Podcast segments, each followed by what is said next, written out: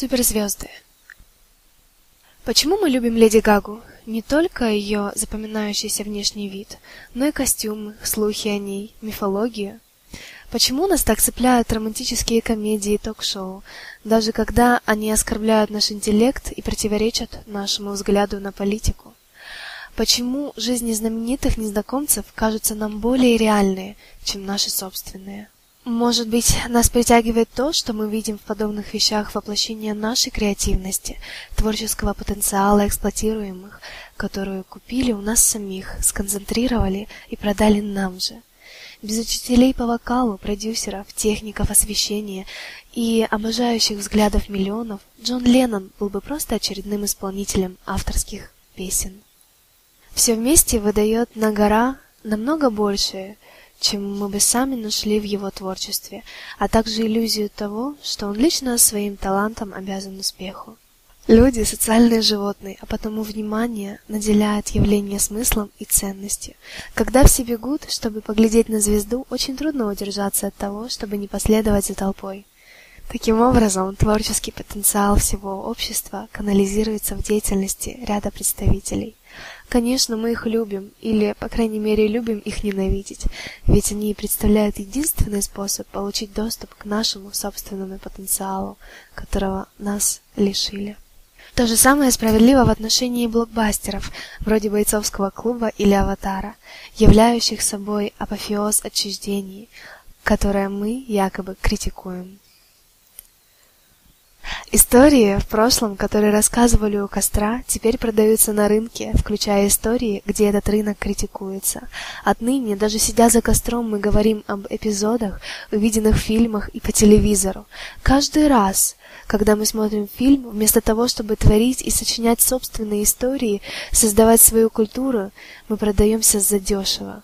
Не столько потому, что становимся зрителями, сколько потому, что соглашаемся получать доступ к той части собственной личности, которая отвечает за рассказчика через посредство экономической системы. Можем ли мы избежать этого, если создадим собственные медиа или сформируем аудиторию без суперзвезд? Чем больше смысла люди будут вкладывать в собственные жизни и сообщества, тем более мощным и богатым они станут, Подумайте о роли, которую всегда играла контркультура в движениях сопротивления. Но в эпоху средств массовой коммуникации всякие инициативы малого масштаба кажутся незначительными. Реальность определяется всеми точками референции, и не только субкультурными. И сосредоточенность на своих собственных репрезентациях может привести к отчуждению такого же рода, как фиксация на образах чужих нам людей. В обществе, где все вращается вокруг СМИ, Внимание – это такая же валюта, как и всякая другая. Внимание функционирует подобно капиталу. Чем больше у вас внимания, тем проще получить еще больше внимания. И вот за определенной чертой оно, кажется, уже само течет к вам. В некоторых аспектах человеческой жизни преследование внимания самого по себе вытеснило экономическую конкуренцию всякого другого рода. Например, граффити-теги и интернет-мемы.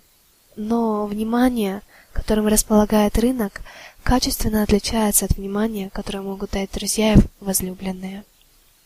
Даже самые известные суперзвезды не получают ничего, чтобы напоминало внимание, которое изливают друг на друга по-настоящему близкие люди. Если количество потерь в их среде может служить какого-то рода показателем, то слава является препятствием к здоровым отношениям. В этом вопросе звездность похожа на всякую другую форму успешности, при которой немногие накапливают суррогат того, что потеряли все. Новые децентрализованные технологии предлагают каждому шанс стать микрозвездами, распространять собственные образы в мире, где на самом деле ни у кого нет времени, чтобы сосредотачивать свое внимание на ком-то конкретном. Вместо того, чтобы обратить вспять последствия неравномерного распределения внимания, подобная практика делает всех маленькими и одинокими. Отчуждение, обусловленное наличием суперзвезд, не исчезает с коронацией новых. Оно только усиливается.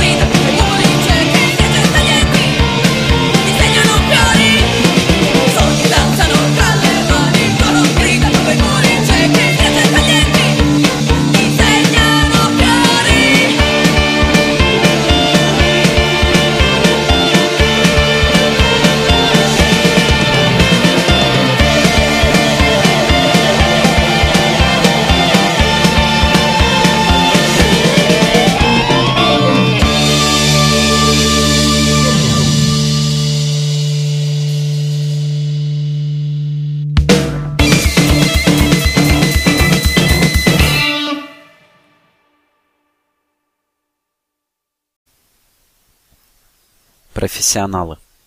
Что общего между адвокатами, бухгалтерами, управляющими, профессорами и врачами? Они все эксперты. Нет ничего плохого в том, чтобы знать, как делать что-то. Но степень эксперта выводит нас за рамки профессионализма. Появляется намек на привилегированный доступ к той сфере человеческих знаний, которой все остальные могут получить доступ только через посредника. Конечно, многие сдаются на милость автомехаников, когда речь идет о ремонте автомобиля.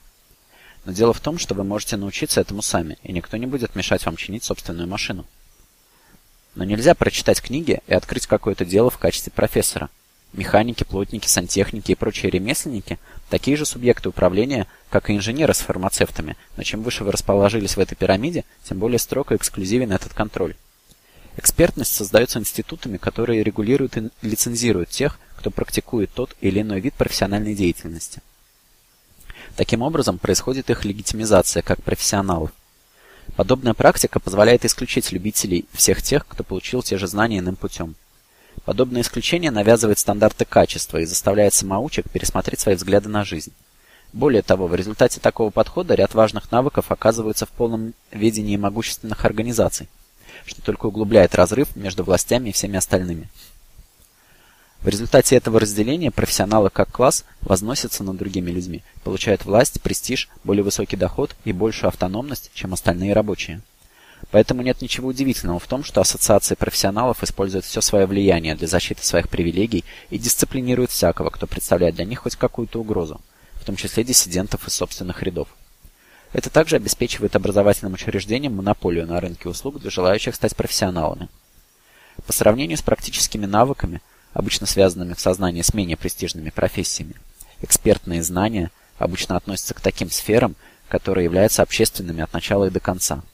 Нельзя стать епископом или адвокатом без одобрения церкви или сообщества юристов. Профессионализация обеспечивает дистанцию между простыми людьми и определенными аспектами их собственного сообщества. Вместо того, чтобы развивать собственные практики веры и правосудия, мы должны полагаться на экспертов. Подобная специализация влияет даже на то, как мы относимся к собственным телам. Когда-то давным-давно бедные тоже практиковали лечение и имели к нему простой доступ. Одним из главных последствий охоты на ведьм в период с 14 по 17 века стало подавление этого народного искусства. В течение последующих веков похожие компании сосредотачивали медицинские знания и власть в руках все более и более малочисленной элиты, сделав медицину цеховой профессией, в которой доминирующая роль отведена мужчинам. Наши дни собственные тела кажутся нам чем-то неизвестным. Благодаря этому система здравоохранения и страховщики получают возможность измываться над нами, оберегая наше здоровье. Очень легко увидеть, как иерархия была навязана доселе эгалитарным низовым профессиям на примерах тех областей, которые лишь недавно подверглись профессионализации. Например, по мере того, как движения против домашнего насилия и сексуального домогательства добивали своих целей и получали все большее государственное финансирование, они превращались в организации по предоставлению услуг – которые стали предъявлять особые требования к своим сотрудникам. И в наши дни многие авторы учебников, по которым работают эти организации, не соответствуют требованиям, предъявляемым к сотрудникам. Профессионализация приватизирует умения и инновации, которые в прошлом имели свободное хождение. Доступ к ним вовне экономической системы становится невозможным. Это один из методов, который использует капитализм для накопления в руках богатых не только богатств, но и ноу-хау и легитимности. We're on our own now. What are we going to do? Trust me? Of course. When are we going to do it? When I say resistance, liberty.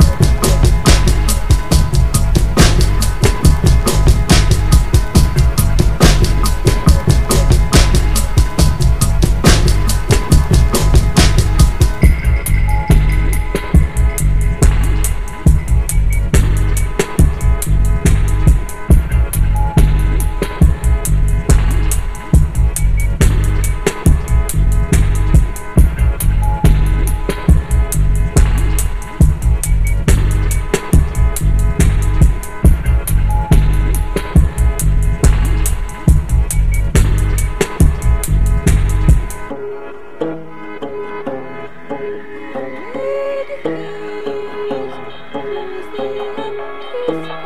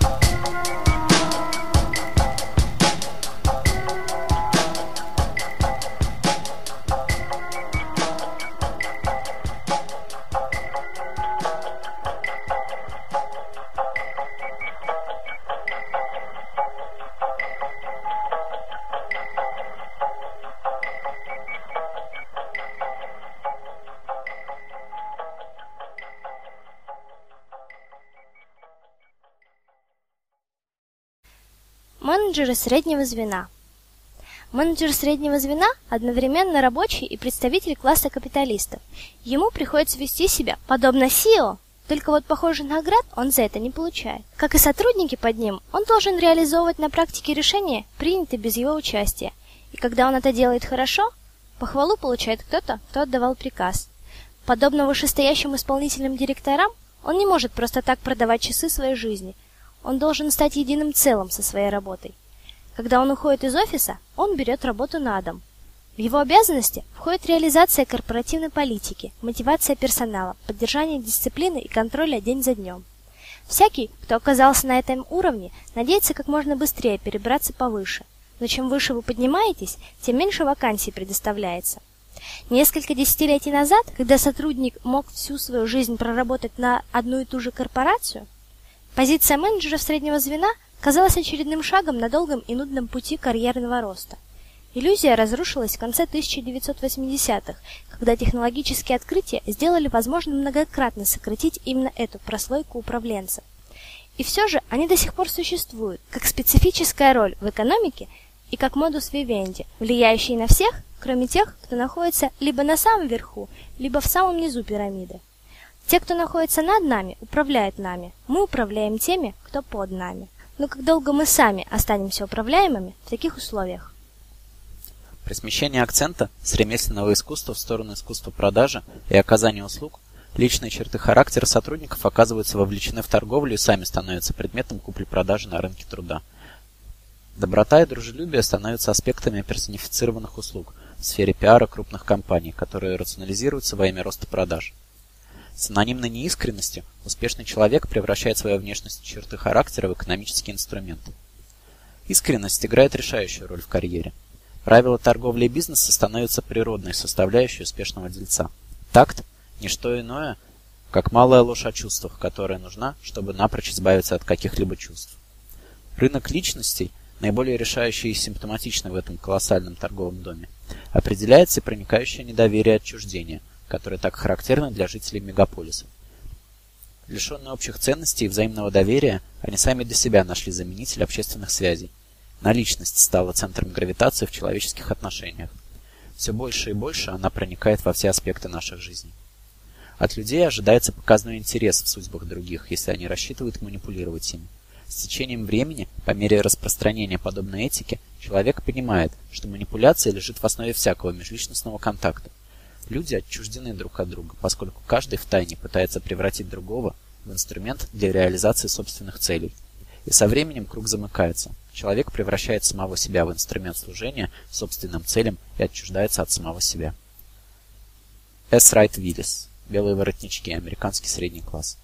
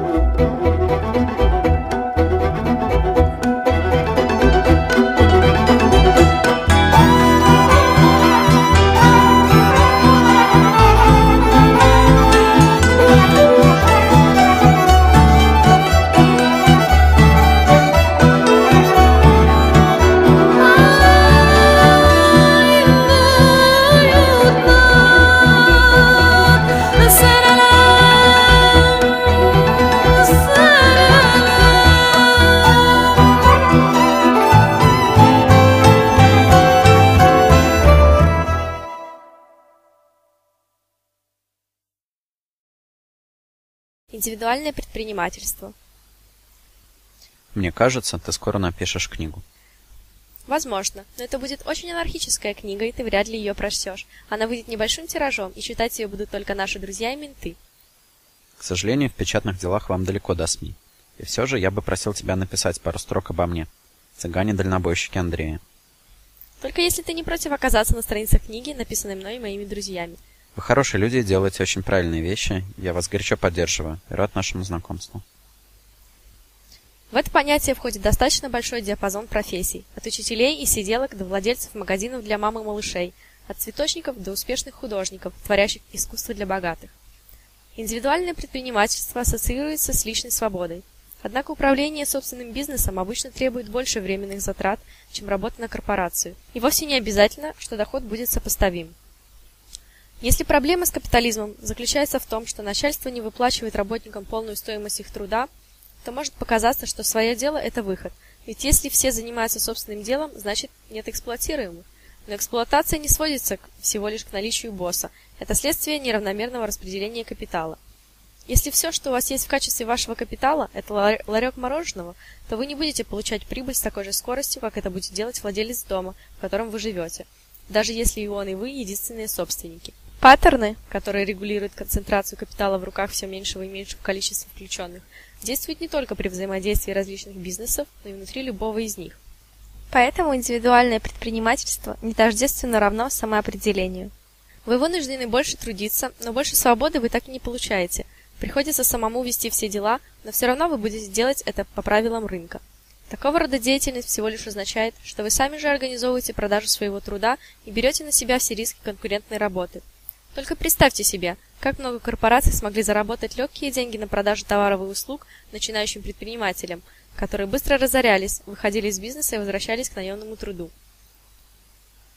Подобно магнату в миниатюре, индивидуальный предприниматель выживает и получает ресурсы лишь до той поры, пока он получает прибыль. Ему приходится в намного большей степени принять логику рыночных отношений, чем наемному рабочему. Приходится искренне поверить во все трудности и ценности свободной торговли.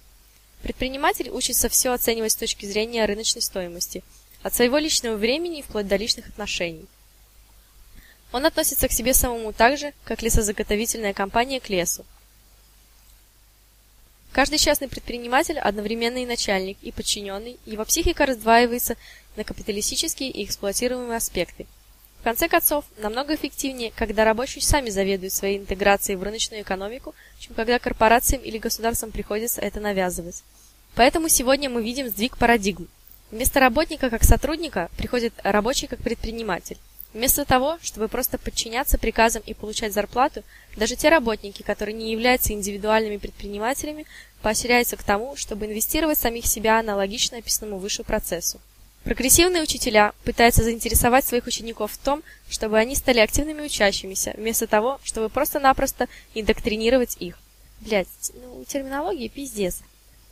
Командиры передают полномочия по принятию тактических решений отделениям, в чьи тренировки теперь входит постоянная боевая готовность, а не только желание исполнить любой приказ.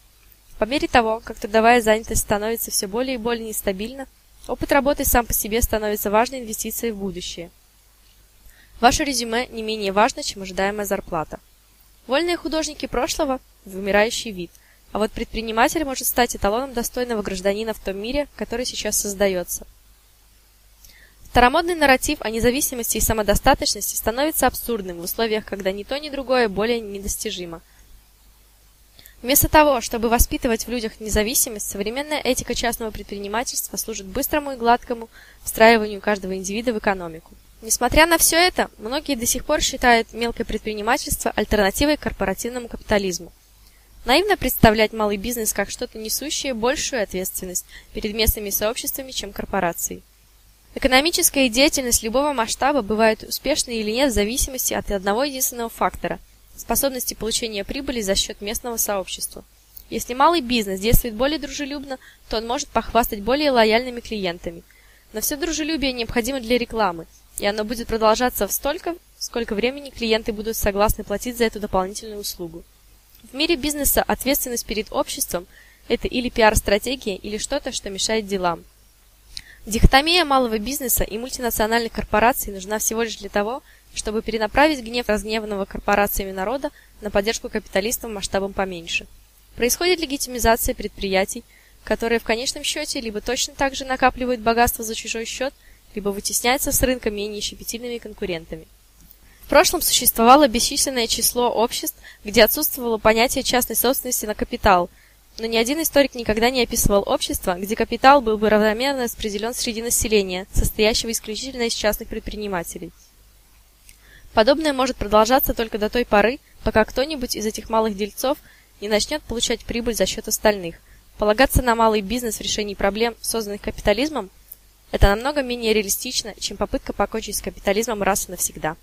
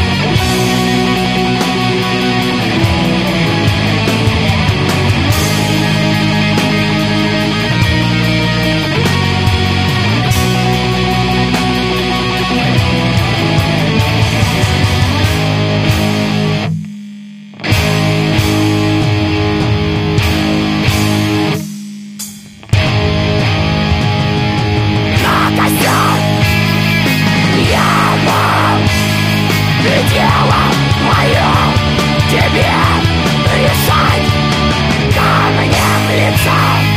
Или ножом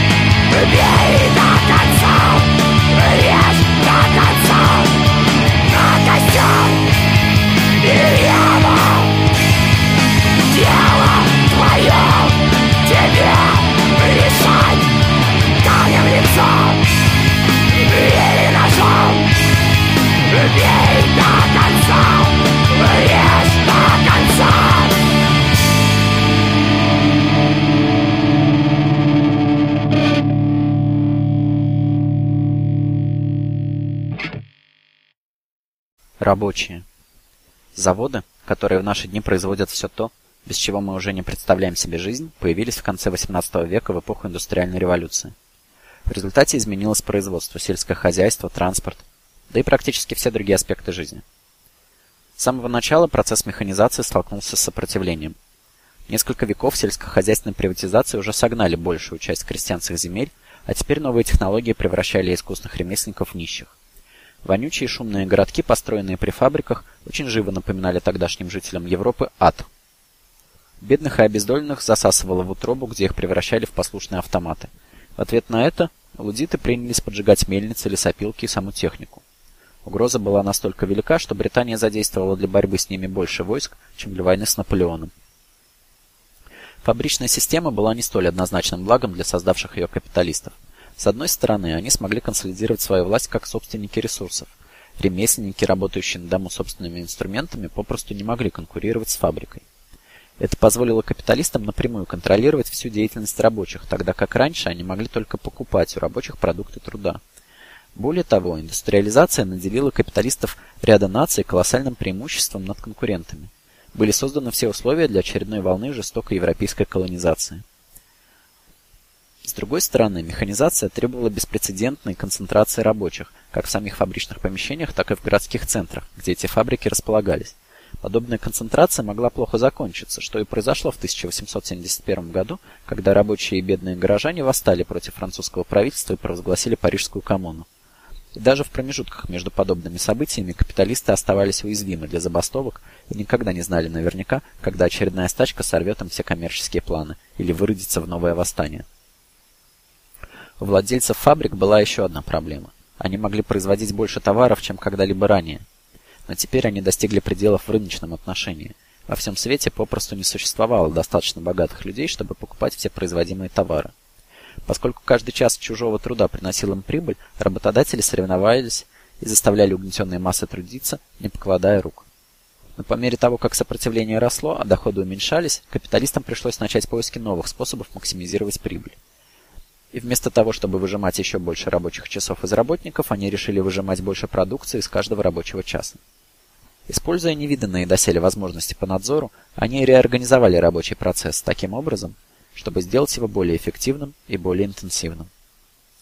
В начале 20 века автомобильный магнат Генри Форд открыл многообещающую комбинацию сборочных конвейеров, стандартизации дешевой продукции.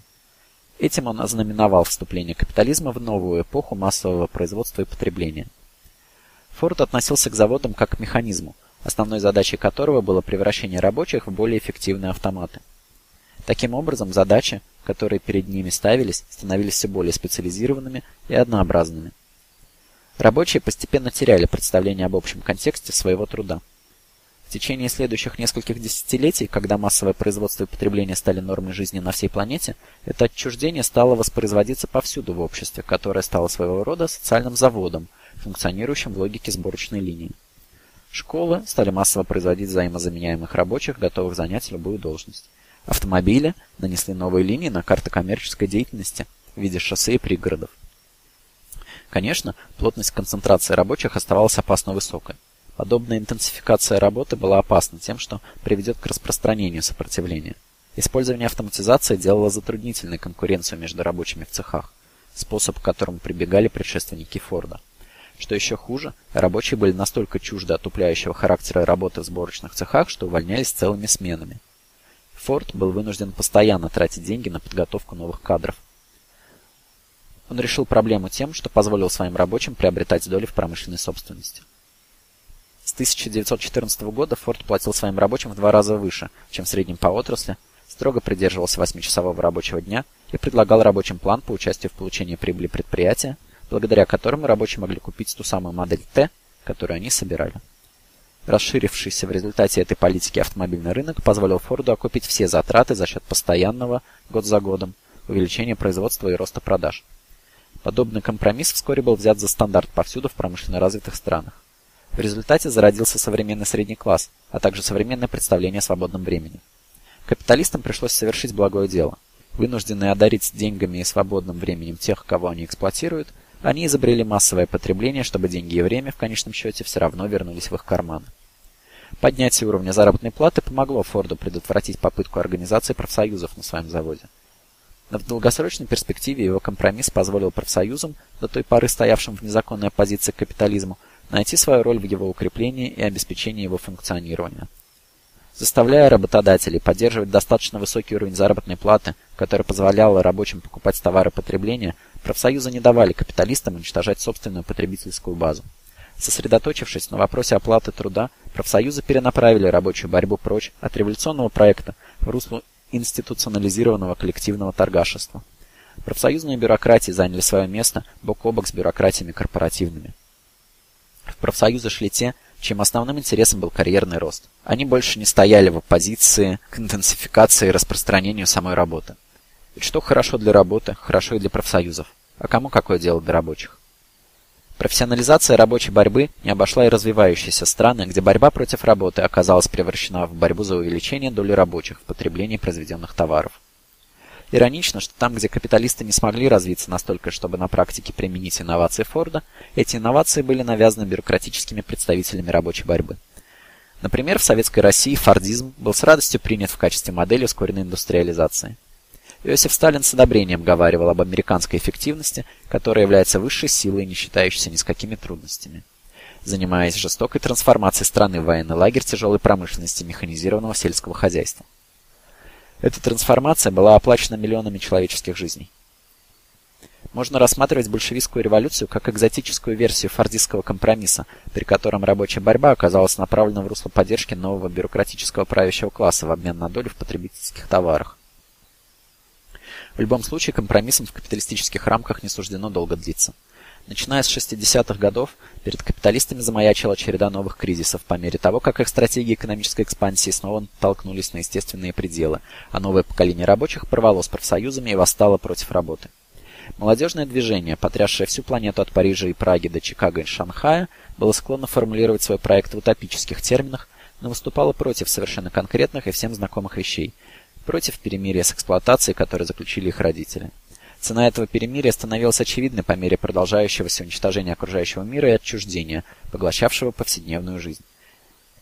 В то же время те самые отрасли промышленного производства, которые в наибольшей степени выиграли от компромисса а-ля Форд, автомобильная промышленность, производство бытовых приборов и прочих товаров длительного пользования, пришли в упадок, поскольку не могли больше найти новых покупателей. И вот, как и Форд до них, капиталисты реорганизовали процессы производства и потребления, чтобы сделать их более стабильными и прибыльными. С помощью новых коммуникационных технологий они распространили производство по всей планете, обойдя профсоюзные и повстанческие рабочие силы, эксплуатируя наиболее нищие народности. Работодатели отказались от модели долгосрочного найма ради более гибких форм занятости. Таким образом были уменьшены риски, связанные непосредственно с рабочими. Масштабное производство, при котором корпорации экономили благодаря массовому производству нескольких стандартизированных товаров, было заменено целевым производством, при котором та же инфраструктура использовалась для производства разнообразных товаров потребления. Соответствующим образом были диверсифицированы потребительские рынки, а массово произведенный индивид-конформист, который все же представлял настоящую угрозу общественному порядку, был заменен бесконечно разнообразным спектром потребительских идентичностей. И вот рабочая сила, столь опасная в своем единстве, оказалась фрагментирована на множество мелких сообществ. И снова эти перемены в производстве и потреблении немедленно отразились на всем обществе и самой планете. Общественные заводы США больше не производят рабочих, которые хотели бы всю свою жизнь провести за одной профессией. Бум промышленных городов прошлого века сменился опустошенным ржавым кольцом, утыканным кафе университетами. Сегодня до сих пор существуют заводы, но компьютеризированное оборудование и обработка данных – позволяет им использовать намного меньше живых рабочих. Этот стремительно растущий избыток рабочей силы в богатых странах был поглощен сектором услуг. В бедных, выброшенные на улицы бывшие рабочие должны заботиться о себе сами. Подобно тому, как Форд использовал машину в качестве модели, по которой организовал свой завод, Сборочные цеха представляют собой модель, по которой организованы глобальные грузоперевозки, сети больших и малых производителей, с которыми заключают контракты и чью деятельность координируют гигантские корпорации. Полезные ископаемые из Индии и Бразилии, сборка в Гонконге, рынок сбыта в Лос-Анджелесе. В отличие от заводов минувших дней, эти сети неуязвимы для опасности вроде сосредоточенной рабочей силы. Если где-то в одном узле этой колоссальной сборочной линии кто-то бунтует, то работа может быть с легкостью перепоручена другому узлу даже если он расположен на другом конце света. Как это ни парадоксально, но постфордистская экономика оживляет те самые виды трудовой деятельности, которые, казалось, умерли с появлением автоматизации. Поскольку ведущие гиганты индустрии больше не нуждаются в значительной части людей, которые оказались ограблены капитализмом, рабочих теперь можно нанимать на работу в дешевые патагонные мастерские по всему миру. в эти низкотехнологичные ужасные цеха, которые не требуют особых затрат на машинное производство. Патагонные мастерские идеально подходят для удовлетворения быстро меняющихся запросов современной системы производства, требующей хитрые стежки в один день и футболки с рукавами в другой. Зачастую такие мастерские – единственный способ удовлетворить спрос, порождаемый потребительским рынком, основанным на новизне и уникальности миллионов различных продуктов. В сложившихся обстоятельствах профсоюзы безнадежно проиграли борьбу на флангах, а сам этот метод сопротивления устарел. В институционализированном управлении рабочим трудом для стабилизации рынка больше нет нужды, поэтому их полезность для капитализма исчерпана. Производство больше не зависит от ригидных демографических концентраций, которые в прошлом представляли угрозу для бизнеса. Антикапиталисты продолжают оглядываться в поисках новых форм сопротивления, которые бы заняли места профсоюзов и рабочих забастовок.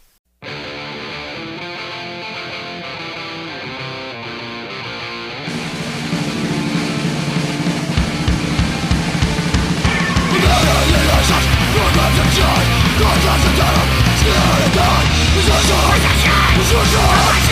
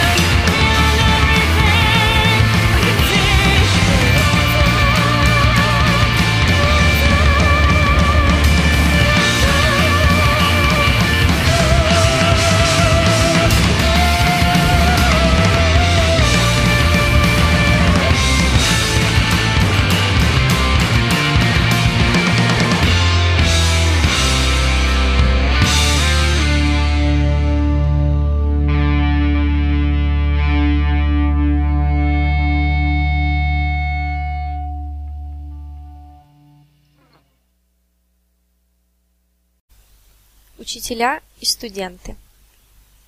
Всякий, кому доводилось проводить время с маленькими детьми, знает, как любят они учиться. С самого раннего возраста они подражают всему вокруг.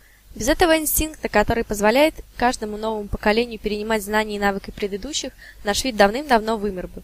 Уничтожить это врожденное детское любопытство крайне тяжело. Приходится вырывать их из семей, изолировать в стерильных условиях с парочкой переработавших взрослых, учить их тому, что знание это дисциплина – приходится отправлять их в школы. До XIX века в Европе не было массового образования. К этому времени семья, самый древний общественный институт, уже не удовлетворяла требованиям по воспитанию новых членов общества.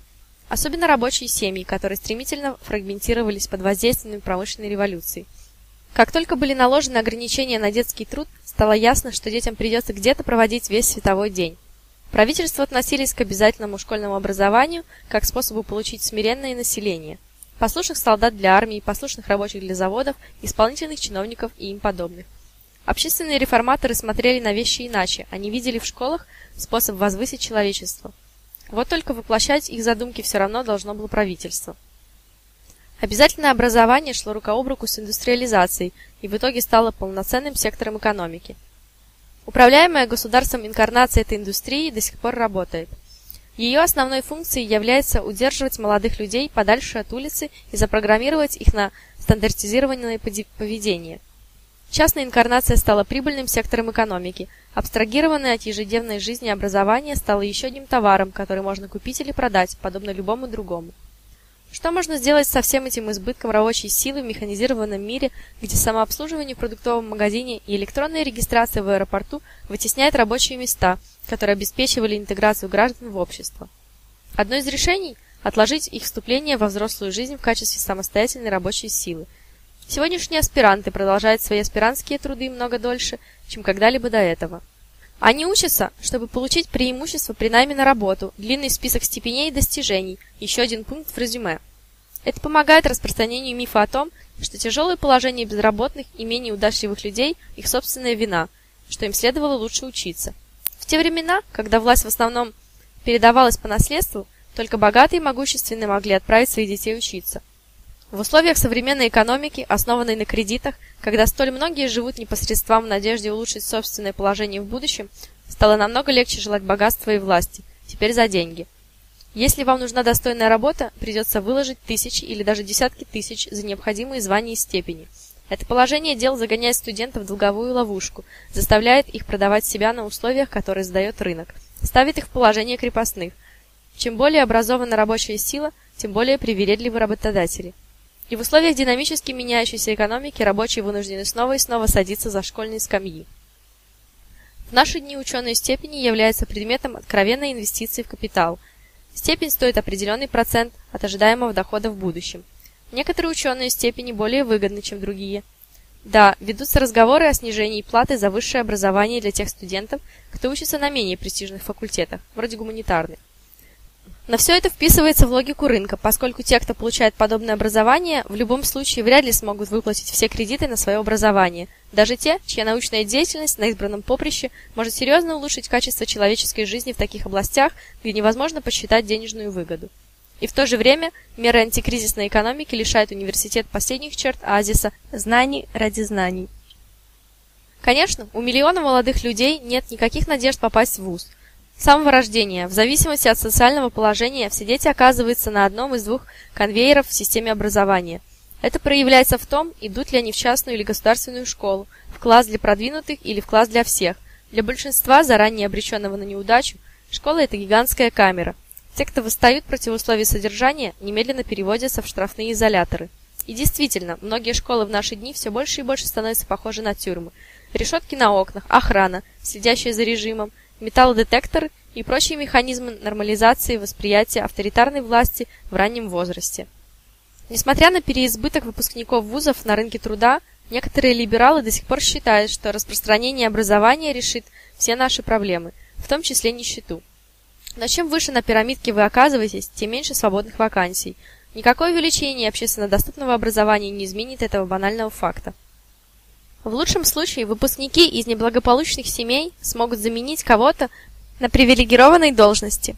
Но наше общество устроено так, что для этого потребуется, чтобы кто-то спускался вниз одновременно с чьим-то подъемом наверх.